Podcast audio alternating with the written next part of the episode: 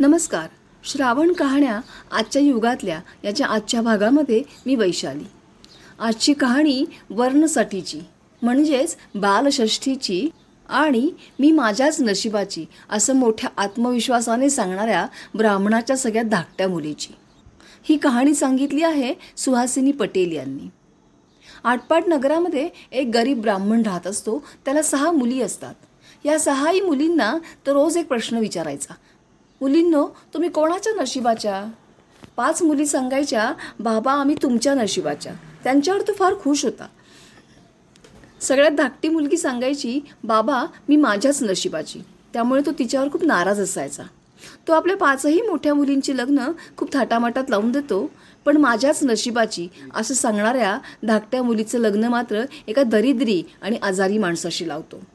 त्या आजारी माणसाचं काही दिवसातच निधन होतं. आपल्या पतीवरती अंतिम संस्कार न करता ती मुलगी त्याचं प्रेत मांडीवर घेऊन रडत बसते. मध्यरात्री तिथून शंकर पार्वती चाललेले असतात. ते त्या मुलीला विचारतात आणि मग तिला तिला मावशीकडे जाऊन वर्णसटीचं पुण्य आणायला सांगतात. ती मुलगी मावशीकडे जाते वर्णसटीचं पुण्य घेऊन येते त्यामुळे तिचा पती जिवंत होतो राजबिंड रूप त्याला प्राप्त होतं. मग नंतर ती पण बालषष्ठीचं म्हणजे वर्णसटीचं व्रत करते. आणि सुखी होते.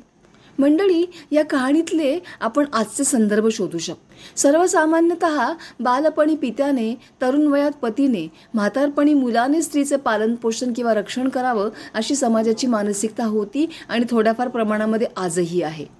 स्त्रीला स्वतंत्र अस्तित्व वेगळं व्यक्तिमत्व असतं हे पूर्णतः मानायला आजचा समाजही तयार नाही.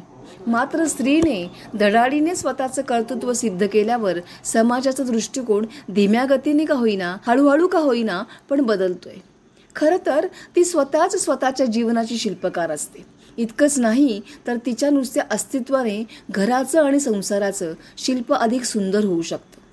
खरं म्हणजे प्रत्येकजण स्वतःचे आयुष्य भवितव्य स्वतःच घडवत असतो. त्यासाठी प्रतिकूल परिस्थितीतही आपल्यातील मी मात्र माणसाला ओळखावा लागतो. स्वतःची ओळख स्वतःच निर्माण करायची असते आणि आजच्या महिला ती करतही आहेत. प्राप्त परिस्थितीचे आव्हान स्वीकारून स्वकर्तृत्वाने मी माझ्या नशिबाचा किंवा नशिबाची हे सिद्ध करावं लागतं जसं कहाणीतल्या त्या धाकट्या मुलीने सिद्ध केलं आहे शेवटी काय? उद्धरेत आत्मना आत्मानम. म्हणजे आपला उद्धार आपली प्रगती आपला आनंद आपली प्रसन्नता आपणच मिळवावी लागते आणि टिकवावी लागते जे आजच्या सगळ्या महिला करून दाखवत आहेत. काय पटतंय ना मंडळी? तेव्हा उद्या पुन्हा भेटूया पुढच्या कहाणीसह. धन्यवाद.